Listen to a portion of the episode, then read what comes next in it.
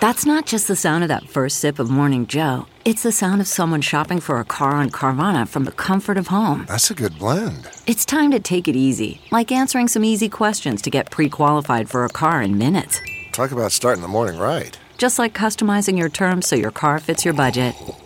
Mm-mm-mm. Visit Carvana.com or download the app to experience car shopping the way it should be convenient, comfortable. Ah. Meghan's half siblings are at it again. Harry and William face off with their critics. And Prince Charles is caught up in yet another charity scandal. I'm Jack Royston, Newsweek's chief royal correspondent. And I'm Kristen Meinzer, a royal watcher based in the US. And this is Newsweek's Royal Report.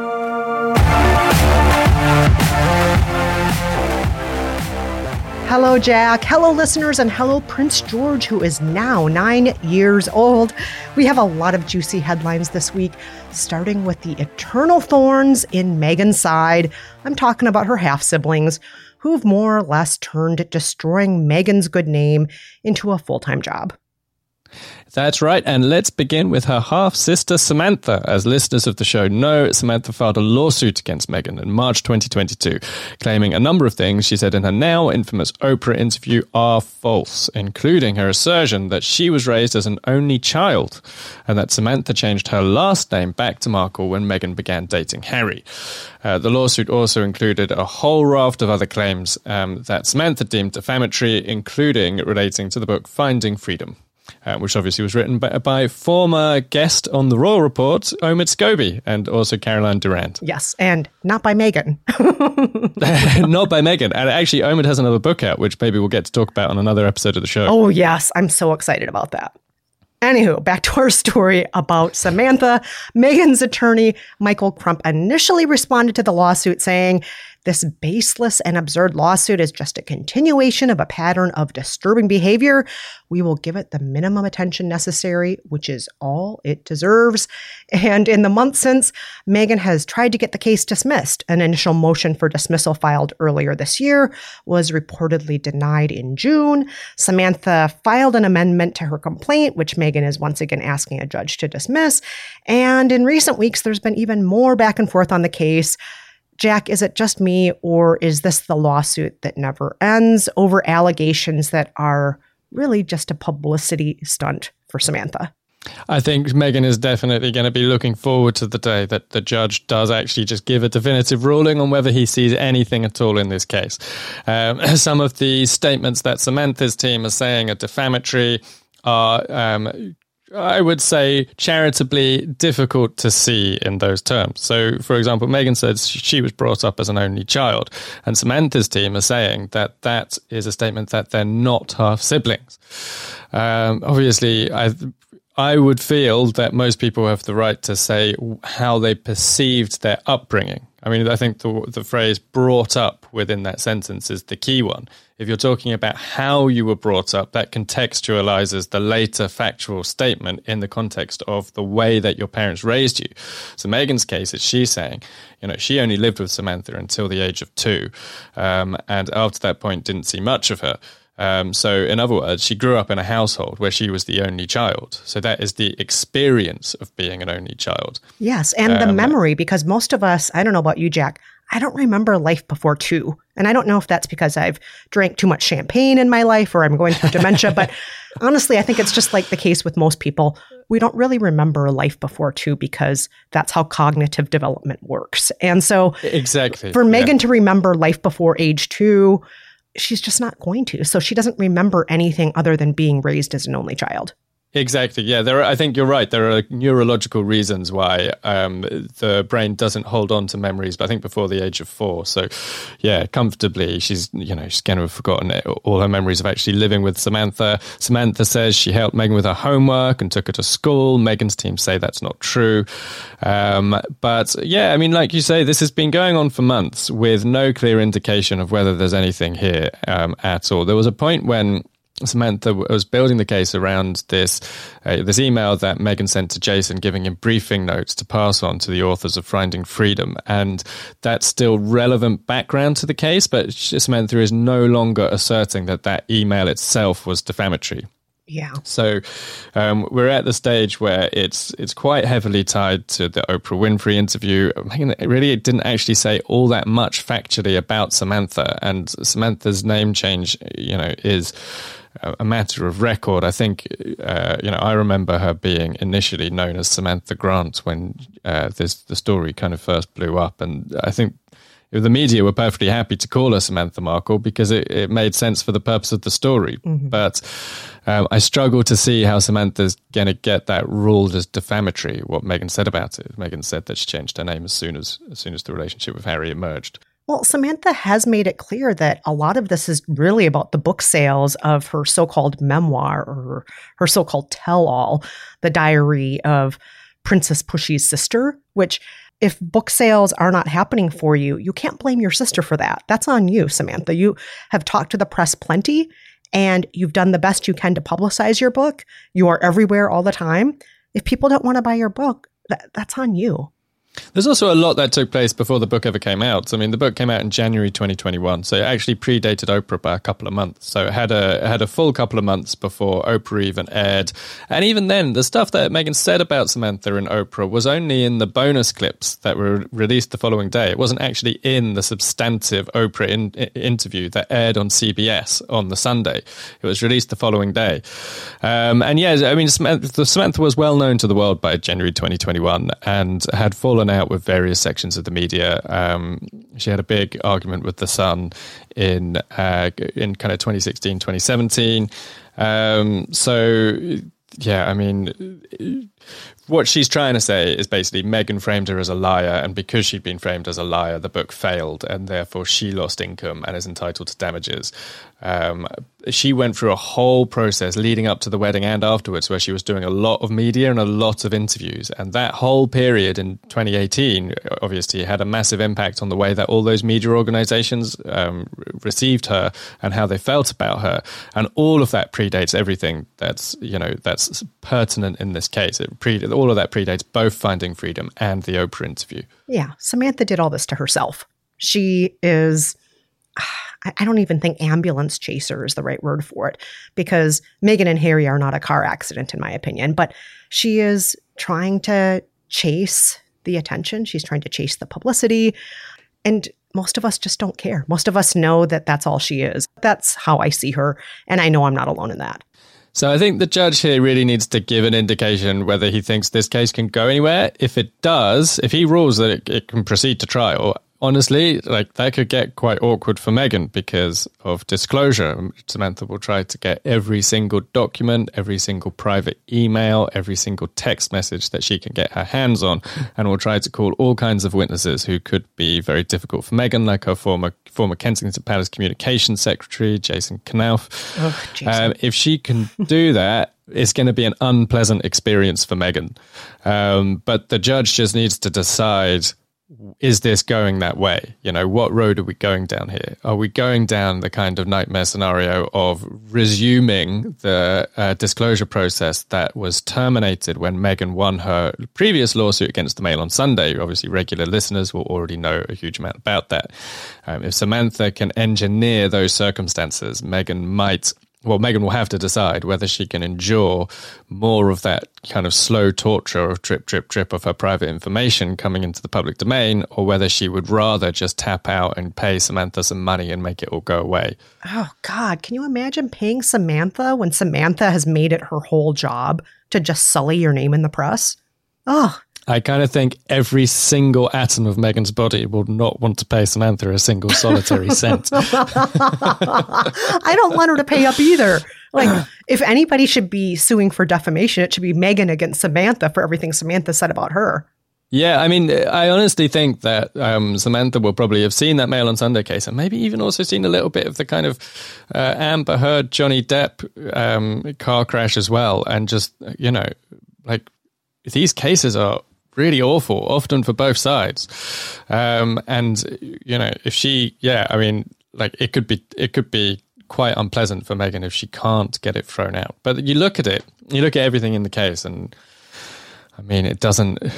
it doesn't strike me. Most of the claims there and the allegations there don't strike me as meeting the basic benchmark of being defamatory in the first place, irrespective of you know an argument over the facts. So my gut instinct is that this currently is probably heading for being chucked out, and I actually thought it was stronger when she filed her first claim um, when she when uh, part of it was tied around this email that Meghan had sent Jason. So what basically happened was, um, so Finding Freedom was in its infancy. Um, probably people have heard about it now because it was the bombshell royal biography of summer 2020 that caused a tidal wave of headlines on both sides of the Atlantic. Back then, it didn't even have a title yet.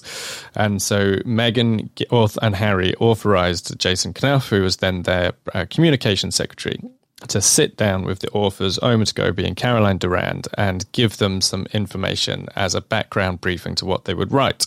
Um, and within that briefing email, there was some material about Samantha, including suggesting that basically she was a bad mother who had had her children taken from her. Um, so that was what was that was originally one of the allegations in Samantha's case. Now, obviously, if that statement were untrue, it would be highly defamatory. The truth of it, honestly, I'm not going to get involved. I don't know Samantha's background with her children, and I'm not particularly inclined to go there. And it's no longer an allegation within the case. Um, but that, you know, that is, were it not true, potentially defamatory. Where we are now with the case, I mean, stuff like Meghan feeling like she grew up as an only child, I, I don't see how that is going to go anywhere as a defamatory statement. No. I I'm kind of surprised it hasn't all been thrown out already. I, I really am. Well, the judge has. Uh, so, I mean, you mentioned that there was that Meghan's initial um, motion to dismiss was rejected. I mean, it was only rejected procedurally because Samantha was amending her complaint. So, really, the judge has given no indication yet on whether he sees there being life in this case or not. And, like you said, it, it's been rumbling on for months now. So, I think you know, given how thin some of the claims feel, I think that we need to kind of cut to the cut to the final chapter here and just get a get a decision from the judge about whether he sees there being anything in any of this. And then if it's not a going concern, we can just all get on with our lives. and uh, if it is, then obviously the next chapter resumes, and then Meghan's going to have to think quite seriously about what to do next. But you know who is not going on with their lives? Yet another one of Meghan's half siblings, her half brother, Tom Markle Jr. He's completely in the same corner as Samantha. And he was just recently on GB News saying that he had seen snippets of the book Revenge, which we've talked about at length on this show. This is the book that's essentially a takedown of the Sussexes. Uh, and Tom Markle Jr. said, Tom Bower, I think you did a fantastic spot on job with the book. So he's clearly doing the same thing as Samantha. He's taking sides. He is all about trying to depict Meghan in the media as uh, unreliable, as a problem, as, um, you know, the worst thing that's ever happened to the monarchy. So, God, between Samantha and Tom, these two, worst half siblings in the world. It's really interesting that Tom, so Tom Jr. has basically subbed in for Tom Thomas Sr., Meghan's father, after Meghan's uh, father uh, was taken to hospital after experiencing a stroke earlier in the year. So Thomas Markle has uh, the, father has not been able to speak, uh, certainly not to the point where he could do an interview since then. And that is why we now have her half brother doing much more media than he was doing before. So it does feel like there's a desire within the Markle family for there to be a constant media presence, um, chipping away at Meghan uh, throughout the year. So uh, he one another thing he said is that Thomas Markle Sr is um, is making a, a, good recovery and he is regaining his speech. So we'll probably have have him uh, return to the hot seat fairly soon. Um, and obviously, there are outlets in Britain that will no doubt happily give him the microphone for a period of time. So we might, yeah, we might go back to seeing Thomas Markle Senior doing his regular interviews about Meghan again shortly as well. wow. All I have to say is, Meghan, I understand why you had to put some distance between you and the side of the family. They are terrible. If if there was a whole side of my family who made their living just appearing on TV saying bad things about me and filing lawsuits against me, yeah, I, I, I would pull away from them too. So, Meghan, continue to keep your distance from them. And I personally am rooting for you to have this case thrown out. All right, we're going to take a quick break, but before we do, just a reminder to rate us and review us in Apple Podcasts or Spotify or wherever you get your favorite shows. And when we're back, the Wales brothers face off with their critics.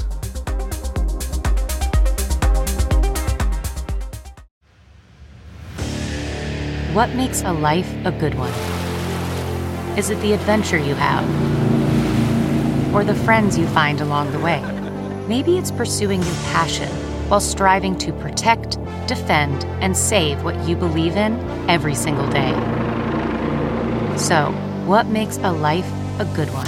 In the Coast Guard, we think it's all of the above and more, but you'll have to find out for yourself. Visit gocoastguard.com to learn more. CarMax is putting peace of mind back in car shopping by putting you in the driver's seat to find a ride that's right for you. Because at CarMax, we believe you shouldn't just settle for a car, you should love your car. That's why every car we sell is CarMax certified quality so you can be sure with upfront pricing that's the same for every customer. So don't settle. Find love at first drive and start shopping now at CarMax.com. CarMax, the way car buying should be. Hi, everyone, and we're back with Harry and William being taken down a notch by their critics. Harry by Justice Samuel Alito of the US Supreme Court, and William by football fans in the UK. For all the American listeners, that would be soccer. yes. Uh, let's begin with Prince Harry. Justice Alito, who full disclosure, I cannot stand, wrote the decision to repeal abortion rights in June. And in July, Prince Harry gave a speech to the United Nations for Nelson Mandela Day, in which he said, From the horrific war in Ukraine to the rolling back of constitutional rights here in the United States, we are witnessing a global assault on democracy and freedom. Uh, we talked about that on a previous episode, Jack. And um, then last week, Justice Alito in a speech at a so called religious freedom conference, said he was wounded, quote unquote, wounded by Prince Harry comparing his decision to the war in Ukraine. Now, Alito did a little bit of playing to the crowd here, I think, and he got a good laugh from his audience when he mentioned Prince Harry.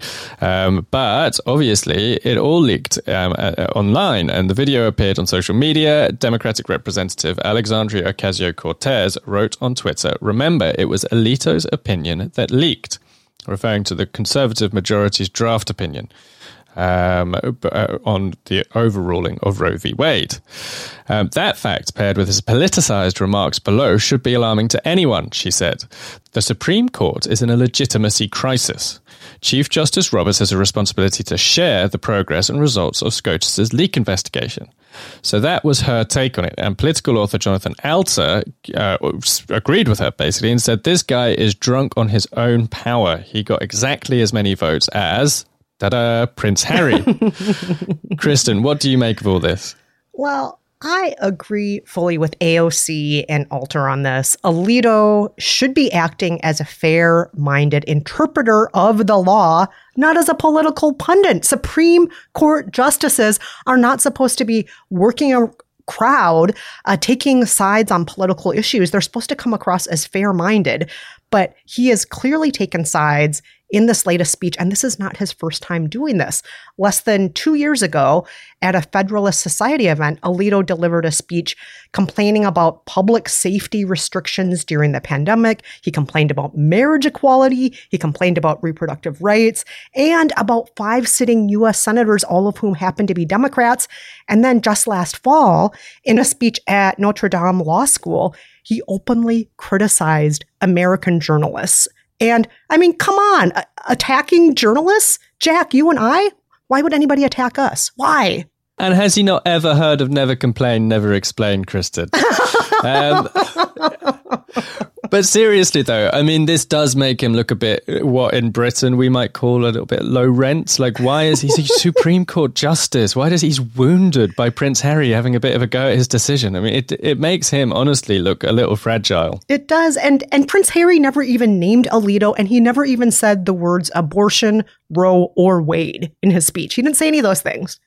He's, he comes across as very thin skinned and it is very undermining to the Supreme Court and to his position. I mean, Supreme Court justices should be above getting involved in this kind of thing. I mean, I, it's very difficult to imagine a judge in Britain um, giving a speech in such kind of, uh, yeah, such openly, such open terms about being, about the effect that it's had on him. Like, Prince Harry, Prince Harry didn't get into the details. There was no personal attack. He, he didn't smear Alito personally.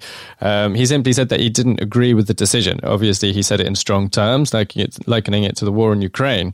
Um, but it should not be wounding to a Supreme Court justice. And in all honesty, they say that if you can't do the crime, don't do. If you can't do the time, don't do the crime. In a similar vein, if you can't have people debating your decisions, then you should not be on the Supreme Court. Obviously, a decision like that is going to be debated. It's going to be debated at a high level. Um, Harry didn't say anything too different to what Meghan had already said. In um, she obviously gave a newspaper interview in which she actually condemned the decision in much stronger terms, and she said that Harry and Meghan had both had a guttural reaction when they saw uh, the way that things were going. Yeah. And some might say, oh, yeah, well, Alito was within his rights to, you know, throw Harry under the bus. Harry's not even an American. What right does he have to have any thoughts on this decision? And I've said it before and I'll say it again. He lives in the US. His wife and children are Americans. He has every right to criticize this decision. And also, Alito and the conservative judges, this was unprecedented. They decided to rewrite law not because there was a case in the court, but just because they felt like it. And I cannot believe that Alito would be this upset that he's being criticized for this when what he and the conservatives did was so completely terrible. I thought also thought it was really interesting that he mentioned other international leaders as well, and um, kind of appeared affronted by people like Boris Johnson getting involved and criticizing the decision.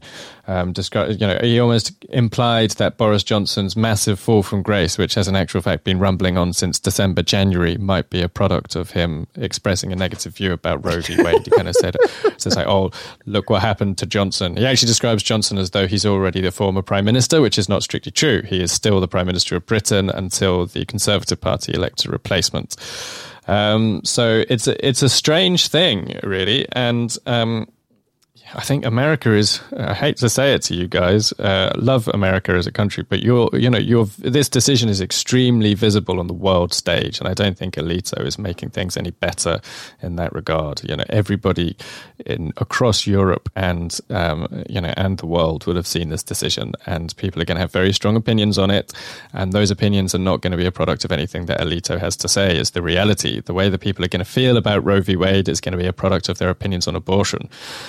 Um, so I don't think Alito kind of sounding off and, and venting, which is basically what he was venting, wasn't he? Letting off steam. I don't think is going to help America's cause, even if it was a case of trying to sell this decision to the world. Um, I don't think Alito did that at all. Should he even be selling his decision to the world at all, Jack? He is a justice. I already said this. He's not a politician. It's not his job to be giving these kinds of speeches. It's not his job to be currying favor with the far right why he is doing any of this is just it's so objectionable already. And I I just nothing he's doing here is acceptable to me. None of it. Being wounded by Harry, not acceptable. Giving speeches at these organizations, not acceptable. Uh, rolling back Roe v. Wade, not acceptable. All of this is unacceptable. And you're on the wrong side of history, Mr. Alito. And Harry is on the right side of history. So, my one quick final question, then, Kristen, to you is where does America go from here? Oh my God. I, you know what? M- maybe we elect Meghan to be president and then everything gets better? well, be careful though, Kristen, because uh, Tom Markle Jr. has said that he would come to Britain if that if uh, if Meghan were to be elected president. So uh, then know, he's frankly, your problem. We may have to have a conversation. we may have to have a conversation. All right, Jack. We do also have to get to the fact that Prince William has also recently been criticized, or more accurately, we should say, he has been booed. Jack, tell us about that. So, the background is that the uh, England women's team, uh, women's soccer team, who call themselves the Lionesses, are the European champions. Woo! Yeah, bend it like Beckham, ladies. It's the first piece of silverware that um, England's brought home of you know any any gender, um, any international trophy to the England team since 1966. So it has been a big, big, big event, and everybody's very happy about it over here. Um, but yeah, William was a, a pub in Sheffield booed him when he came on screen. and I was uh, talking, uh, I was messaging with one of the people who was in the pub at the time who said basically it was an anti establishment feeling that Prince William now basically is seen as a symbol of the establishment. Um, and Boris Johnson and Rishi Sunak, would, uh, Rishi Sunak being the Chancellor, former Chancellor, current leadership candidate, uh, would have been booed in the same way. But obviously, from William's point of view, he probably wouldn't really want to be lumped in with uh, divisive figures like Boris. So this is the second time in several months that this has happened to William. It happened during the FA Cup final in May as well. Um, posing a question for William. How seriously does he have to take this? Is this going to be a big recurring problem for him? Can he just shrug it off? Oof. Well, I mean, maybe he needs to just take a little bit of a step back. Maybe just let the sports fans enjoy the sports. And I, I don't know if he needs to be down on the field hugging players and so on. I, I just, I don't know. Like maybe just sit in the stands and clap. maybe just so maybe just be with the proletariat and stop, you know, trying to make yourself the center of attention by going on the field.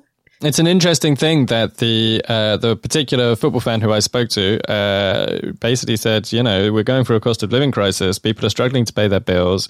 You've got uh, energy bills expected to hit £360 a month uh, in January, which is a huge amount of money. And they kind of saw William as a privileged aristocrat who um, doesn't have the problems that they have, and that they were having, that the country was having a moment, you know, a moment of jubilation and trying to forget the hardship that is coming down the line, and felt that he was intruding on that. Um, now, I suppose we should offer a bit of balance, which that obviously not everybody felt this way about William, and some people were very happy to uh, to have him there. Some of the players clearly pleased to get a hug off uh, of the Duke of Cambridge. Um, but the uh, the interesting thing is, young people. We've probably talked about this on the show before. Young people are starting to see the monarchy slightly differently, and they're starting to see William slightly differently. And this was quite a young crowd in this pub. Um, so we will have to see, I think, whether this becomes like a long term problem that grows and grows, or whether it's something William can shrug off. Um, I think that this particular moment in history is a time when privilege has never been less fashionable. So I, I, personally think William should try to think about whether there's something he can do to address this issue. Yeah. Um, and just know when you should be the center of attention and when you shouldn't be the center of attention. and this is definitely a case where don't don't make yourself the center of attention. Just sit in the stands and clap along with everybody else. Cheer for your team congratulate them online. Maybe after the event, uh, quietly visit them, you know, in the locker room and shake their hands or something. You know, y- you don't have to go right out there on all the TV cameras and uh, be front and center. You don't need to do that. Alrighty, but on that note, we're going to take one more quick break, but before we do, a reminder to follow us on Twitter. Jack is at Jack underscore Royston. I'm at Kristen Meinzer. We always have royal updates there. And of course, we also have Jack's latest stories for Newsweek, which are always great. He always has the inside scoop. When we're back, Prince Charles once again finds himself in hot water over charity donations. Stay with us. Okay, picture this. It's Friday afternoon when a thought hits you. I can spend another weekend doing the same old whatever, or I can hop into my all new Hyundai Santa Fe and hit the road. With available HTRAC, all wheel drive, and three row seating, my whole family can head deep into the wild. Conquer the weekend in the all new Hyundai Santa Fe. Visit HyundaiUSA.com or call 562 for more details. Hyundai, there's joy in every journey. Okay, picture this. It's Friday afternoon when a thought hits you. I can spend another weekend doing the same old whatever, or I can hop into my all new Hyundai Santa Fe and hit the road. With available HTRAC, all wheel drive, and three row seating, my whole family can head deep into the wild. Conquer the weekend in the all new Hyundai Santa Fe. Visit HyundaiUSA.com or call 562 for more details. Hyundai. there's joy in every journey.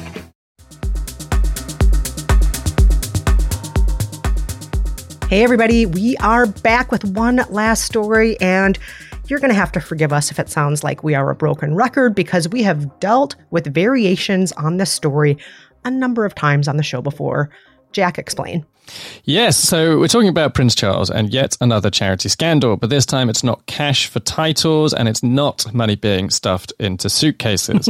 um, it is, in fact, donations from the bin Laden family, specifically the half brothers of the international terrorist Osama bin Laden, uh, mastermind of the 9 11 terror attack. More on that in a little bit. Yes, the Sunday Times revealed that the Prince of Wales's charitable fund received 1 million pounds in 2013 from Bakr bin Laden, patriarch of the wealthy Saudi family, and his brother Shafiq.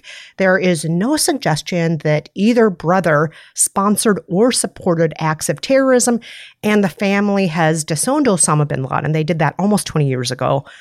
But I gotta say, Jack, this still is not a good look. Yeah, the Sunday Times are reporting that Charles was quite vociferously advised, bordering on told, uh, not to go ahead with this, um, which uh, has been denied.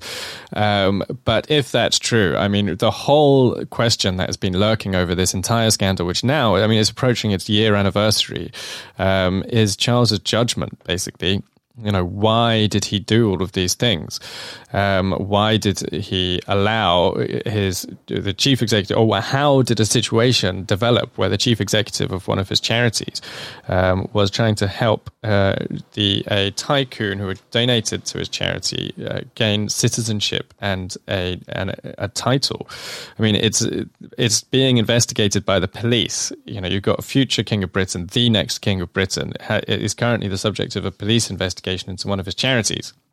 It's a terrible situation to be in. And a lot of all of these things that are happening arise from just a really terrible decision that Charles made, which was to um, begin a doomed project to basically uh, rehabilitate a, a, place called Dumfries House. Um, and it was a financially unsound scheme. And I think everything that happened since then has basically arisen out of bad decision making by Charles. Um, so obviously, uh, the uh, various efforts are being made to distance him from all of these allegations. And he will no doubt try to wash his hands over all of it. And other people, I'm sure, will wind up carrying the can. Already, the chief executive of his charity, Michael Fawcett, has resigned.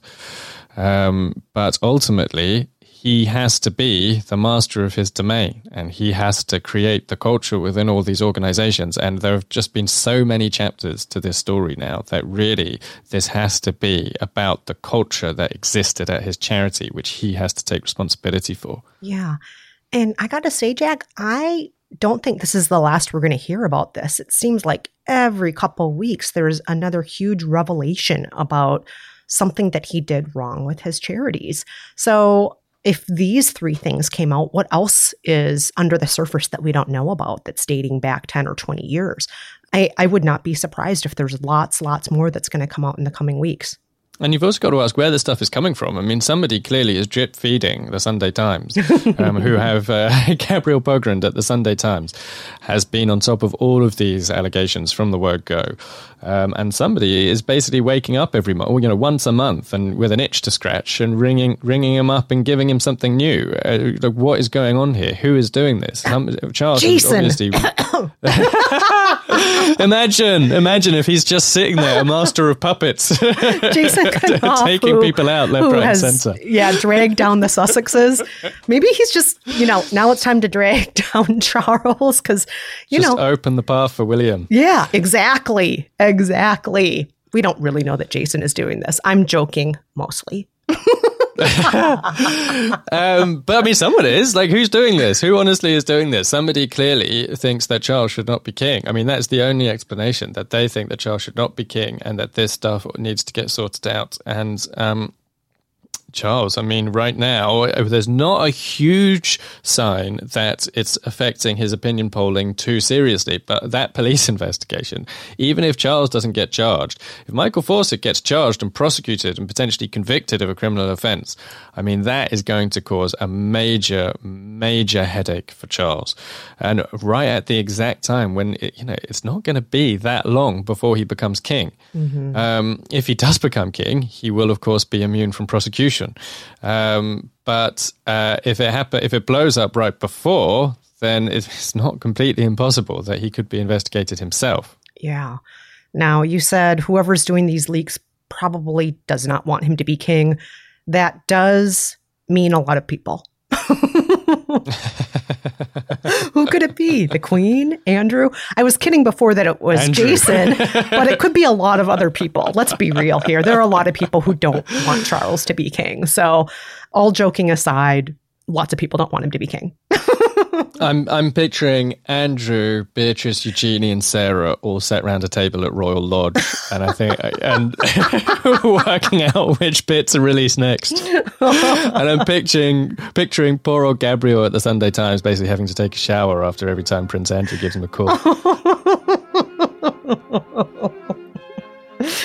oh well, with that good laugh, shall we call it a day, Jack? I think it's best for both of us that we call it a day. well, that means that's it for this episode of the Royal Report. Be sure to join us every other week when we visit the latest royal headlines, embark on some royal deep dives, and riff on all things royal. Until next time, I'm Jack Royston. Just kidding, I'm Kristen Meinzer. And I'm Jack Royston. Thank you very much. and a curtsy to you all. Hey, that's my line.